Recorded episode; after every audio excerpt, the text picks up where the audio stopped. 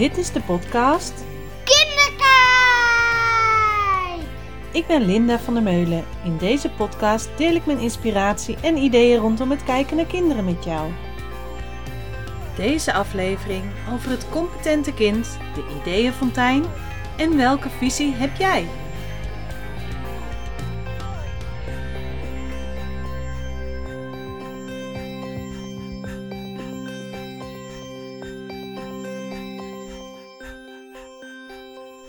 Fijn dat je weer luistert naar deze aflevering van Kinderkijk de podcast. Ontzettend leuk dat je de tijd en de ruimte neemt om hier naar te luisteren en dat je ook iedere keer weer een nieuwe aflevering luistert.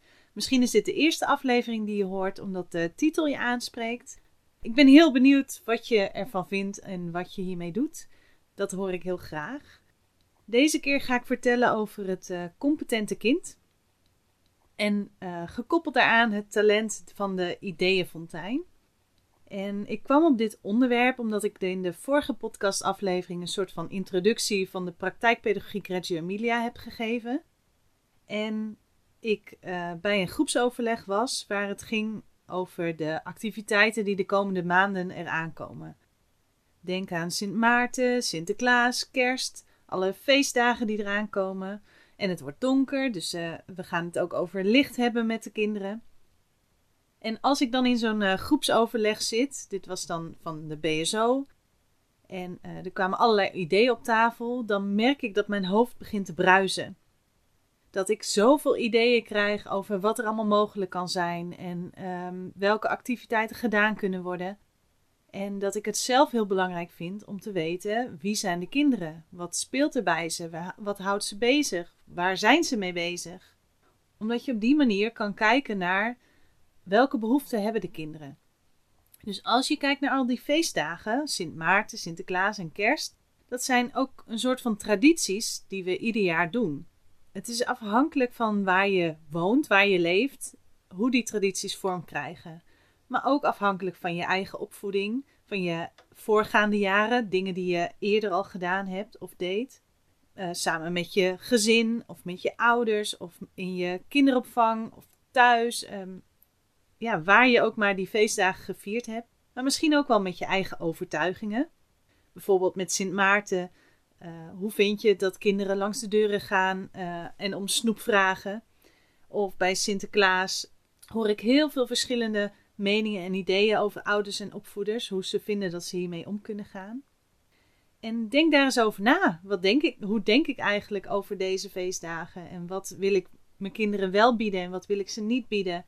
Hoe breng ik het verhaal van Sint Maarten en Sinterklaas en ook kerst aan de kinderen? Doen we aan cadeautjes of niet? Doen we aan uh, kerstmannen of niet? Of gaan we het kerstverhaal van het kindje Jezus vertellen? Er zijn genoeg dingen om over na te denken. En maak daar samen met je collega's, maar ook thuis met je partner, maak daar keuzes in of heb het daar met elkaar over. Welk verhaal vertellen we de kinderen? En je kan ook kijken naar mogelijkheden in uh, activiteiten. Dat je je niet alleen richt op het knutselen van een lampion, maar ook kijkt naar welk verhaal vertel ik daarbij. Gaat het over licht en donker? Gaan we het onderzoek rondom licht helemaal uitbouwen? Dus met de kinderen onderzoeken hoe licht in elkaar zit? Of gaan we juist alleen de lampion knutselen en er is er een ander thema wat nu aandacht vraagt? Heel veel dingen dus om over na te denken. Nou, als je dus uh, energie krijgt in nadenken over dingen en verbinden van dingen die waarschijnlijk niks met elkaar te maken hebben, of ogenschijnlijk niks met elkaar te maken hebben, dus die niks met elkaar te maken lijken te hebben, en als je ervan houdt om nieuwe dingen te creëren, dus bestaande ideeën te creëren tot iets nieuws. En bijvoorbeeld bij zo'n brainstorm sessie, als je net als ik dan honderdduizend ideeën krijgt, dan ben jij misschien wel een ideeënfontein. Een ideeënfontein is een talent. Als je dit talent hebt, dan zit je altijd vol ideeën. Je houdt van dingen bedenken. Je houdt ervan om samen met anderen of alleen na te denken over dingen ook om te sparren over wat er allemaal mogelijk is. Het kan zo zijn dat je van het ene idee naar het andere huppelt en verbanden legt die anderen niet maken.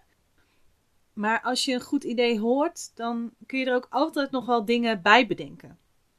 Nou, zoals ik net al een beetje aangaf, uh, ik ben een echte ideeënfontein. Iemand hoeft maar één ding te roepen en mijn hoofd die slaat al op hol met honderdduizend ideeën wat er nog meer zou kunnen.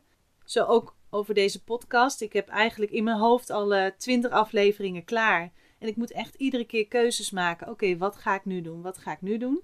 En als dan iemand reageert op een aflevering, van ik heb hem geluisterd en ik vond er dit en dit van, of um, een idee geeft, dan omarm ik dat. Dan heb ik zoveel andere ideeën nog die ik ook zou kunnen gebruiken. Nou, misschien herken je het wel in jezelf. Dat je uh, bijvoorbeeld vol ideeën zit, houdt van dingen bedenken. Of dat je uh, iemand je een opzetje geeft en je heel veel ideeën krijgt. Of dat je het liefst nieuwe manieren verzint om iets aan te pakken of op te lossen.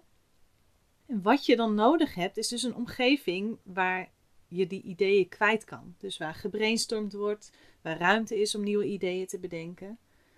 En wat ook zo is, dat die ideeënfontein, als die te veel ideeën heeft, of uh, het niet goed kan structureren, of dat je moe bent, dat je hoofd zo vol ideeën zit en je het niet op papier krijgt, bijvoorbeeld, of het niet, er niks mee kan, dan kan het zo zijn dat je hoofd letterlijk overloopt. Dat je een soort van kortsluiting krijgt en niet meer verder komt, of in ideeën blijft hangen. Dus je hebt ook uh, jezelf of een ander nodig om die ideeën te structureren en tot uitvoering te brengen. En wees je bewust dat je gedachten heel snel op kunnen volgen. Dus kijk ook hoe je de ander meekrijgt. Dus in een brainstorm sessie dat je niet alleen maar die ideeën ratelt, maar dat je ook de rust en de tijd neemt om naar de ander te luisteren en naar de ideeën van anderen. Want daar kunnen jouw ideeën alleen maar beter van worden. En wat het belangrijkste is, omdat je zoveel ideeën hebt en vaak ook energie krijgt van al die ideeën, kies de allerleukste ideeën uit en voer ze uit. Of deel ze met je partner, met je collega's, met je kinderen. Want daar wordt het leven wel uh, leuk en spannend en verrassend van. En wees je bewust dat die ideeën die jij hebt, de ander dus waarschijnlijk niet heeft of niet heeft gehad. Dus je bent echt ook een aanvulling als ideeënfontein op de wereld, op nieuwe dingen bekijken en bedenken. Waar ik zelf heel erg in geloof is het competente kind, of eigenlijk het competente mens. En het competente kind is een van de onderdelen van de kapstok van de praktijkpedagogiek Reggio Emilia. En als je gelooft in het competente kind, dan ga je ervan uit dat kinderen alles in huis hebben om zichzelf en de wereld te ontdekken. Dus dat kinderen vanuit hun basis in hun ontwikkeling alles in huis hebben om zich op hun eigen niveau, op hun eigen tempo te ontwikkelen. Kijk maar eens naar kinderen. Hoe zie jij dat ze ontwikkelen? Geloof jij in um, dat kinderen dat in huis hebben? Dus heb je het vertrouwen dat kinderen zich op hun eigen tempo ontwikkelen? Dat ze competent zijn om het, om het op hun eigen manier te doen? Heb je ook het vertrouwen dat ze dat vanzelf gaan doen? Of volg je vooral de richtlijnen en boeken uh, die geschreven zijn, waar er heel veel van zijn en heel veel verschillende ideeën van zijn? En ja, uh, vertrouw je daarop dat kinderen op een bepaalde leeftijd een bepaalde sprongetjes maken of bepaalde ontwikkelingen doorgaan. Er is daarin geen goed en fout, want al die verschillende boeken en verschillende ideeën die zijn altijd ergens op gebaseerd. Maar het is wel bepalend hoe jij met kinderen omgaat, welke uh, visie jij daarop hebt. Als jij erin gelooft dat we ervan uitgaan dat kinderen veel zelf kunnen en zichzelf kunnen ontwikkelen en het vertrouwen hebt dat kinderen het vanzelf gaat doen, dan benader je kinderen anders dan als je um, richtlijnen of ja, voorafgestelde mijlpalen bijvoorbeeld volgt. Toevallig had ik gisteren een gesprek op een babygroep en dat ging erover als wij baby's bijvoorbeeld um, het volledig het vertrouwen geven dat ze zichzelf gaan ontwikkelen, dan mogen we dat ook uh, daarbij stilstaan en dat proces volgen. En waar wij al snel naar geneigd zijn, is kinderen bijvoorbeeld rechtop te zetten, op schoot te zetten en te forceren eigenlijk oh, dat ze gaan zitten of dat ze gaan staan. En hoe mooi zou het zijn als we volledig het vertrouwen konden hebben in kinderen dat ze vanzelf gaan zitten, gaan staan, gaan kruipen. Ook echt in staat zijn om zelf die ontwikkeling volledig uh, naar eigen behoeften te vervullen. dat het eigenlijk aan ons volwassenen is om alleen een stap terug te doen en te kijken, te luisteren, te benoemen wat je ziet, wat het kind doet. Nou, even terug naar het uh, competente kind van de pedagogiek van Reggio Emilia. Wat mijn ervaring is, is dat de kinderen mij als pedagoog de hele dag door laten zien dat ze al heel veel zelf kunnen. Van baby tot puber eigenlijk. Um, ieder heeft zijn eigen processen passend bij de leeftijd. Is dat het van volwassenen vraagt dat we afstand nemen en het kind de mogelijkheid geven om dingen zelf te doen en zelf keuzes te maken. Dus afhankelijk van de leeftijd van het kind kijk je naar wat kan dit kind zelf en welke keuze kan dit kind maken. En ondertussen observeer je dan op welke manier een kind het doet. Bij oudere kinderen kan dit door middel van vragen stellen, maar bij baby's al kan je dit doen door te benoemen wat je ziet gebeuren. Daardoor kan je je kind laten nadenken en dus inzicht geven over wat hij doet en waarom je het op die manier doet. Dus door kinderen de ruimte te geven, kan je soms ook wel het gevoel hebben als volwassene dat een kind bijvoorbeeld zit te smeren met zijn eten. Wanneer een peuter of een dreumes de kans krijgt om zelf zijn broodje te smeren, dan heeft hij dat nog te leren. Dan is hij dat aan het onderzoeken. Daarin mag je best als volwassene kaders aangeven. Bijvoorbeeld, we stoppen het mes niet in ons mond, maar je mag je mes op het broodje smeren. En als je hem wel per ongeluk in je mond hebt gehad, stop je hem niet weer terug in de pot. Maar wanneer het kind zelf probeert te eten en zijn brood probeert te smeren, of bij baby's al zelf een lepeltje proberen vast te houden, bij oudere baby's om te eten of een fles proberen vast te houden, dan is dat kind op dat moment aan het onderzoeken hoe het werkt en leert daardoor omgaan met die vaardigheid.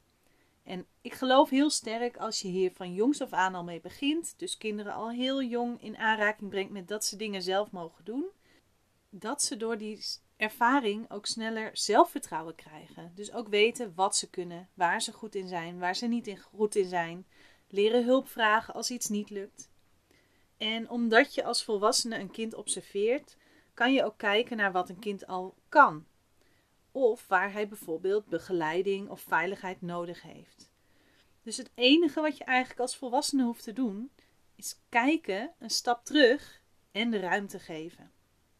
En natuurlijk is um, het niet de bedoeling dat je kinderen helemaal loslaat en vrij laat. Want die ruimte heeft ook nodig dat je kaders stelt en grenzen stelt. Um, begeleiding kan alleen wel per kind verschillend zijn. Als je een gezin hebt met meerdere kinderen of een groep met kinderen in de kinderopvang of in het onderwijs, dan zal het per kind verschillend zijn wat een kind nodig heeft. Dus het belangrijke is, is ken je kinderen. Het ene kind heeft meer behoefte aan iemand die zegt wat er moet gebeuren, terwijl een andere meer voorkeur heeft voor ruimte krijgen en het zelf mogen ervaren en ontdekken. En ik merk thuis aan Isa dat hij het ene moment heel erg behoefte heeft aan die duidelijkheid, die structuur, en het andere moment het behoefte heeft aan heel veel zelf kunnen doen. En dat het per dag en soms wel per moment verschilt. Dat ze bijvoorbeeld tijdens het ontbijt het liefste het zelf wil maken en tijdens het avondeten moe is, waardoor ze het liefst gevoerd wil worden, bijvoorbeeld. Dus blijf kijken naar de kinderen en wat hebben kinderen nodig. En het competente kind gaat er heel erg over dat kinderen dus alles in huis hebben om zichzelf op hun eigen manier te ontwikkelen, maar ook om de wereld op hun eigen manier te mogen ontdekken. Dus dat het al ontdekte antwoord niet bestaat. En daar ga ik in de volgende aflevering uh, over vertellen aan de hand van de honderd talen van kinderen. Dus het gedicht van de honderd talen. Omdat je uh, vanuit die honderd talen, in dat gedicht staat heel mooi het uh, al ontdekte antwoord beschreven wat wij als volwassenen vaak hebben. En voor mij hangt dat heel erg samen met het competente kind. Dus de ruimte geven voor de ideeën en de behoeften van de kinderen. En uh, ruimte nemen om kinderen heel veel manieren van doen aan te bieden. Ik werd laatst ook weer getipt op het boek De meeste mensen deugen. En dat is een boek van Rutger Bregman. Ik heb zelf dit boek in de zomer gelezen en geluisterd. En dat boek gaat over het beste in mensen zien. Niet voor niets is de titel De meeste mensen deugen. Dus de eh, dat er in elke mens iets goeds zit.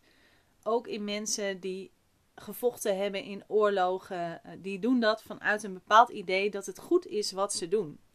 En het is niet goed praten van nare dingen die er gebeuren, maar het gaat er vooral over dat mensen altijd goede intenties hebben. En in dit boek uh, heeft Rutger Brechtman ook een stukje geschreven over kinderen en over opvoeden.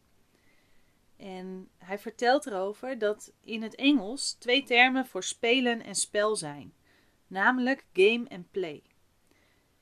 In het eerste, dus game, worden regels ingekaderd. Bij play is het open en vrij.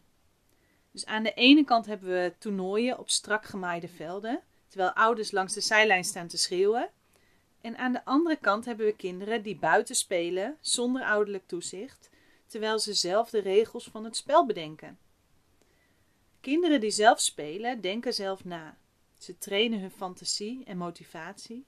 Ze nemen risico's, kleuren buiten de lijntjes.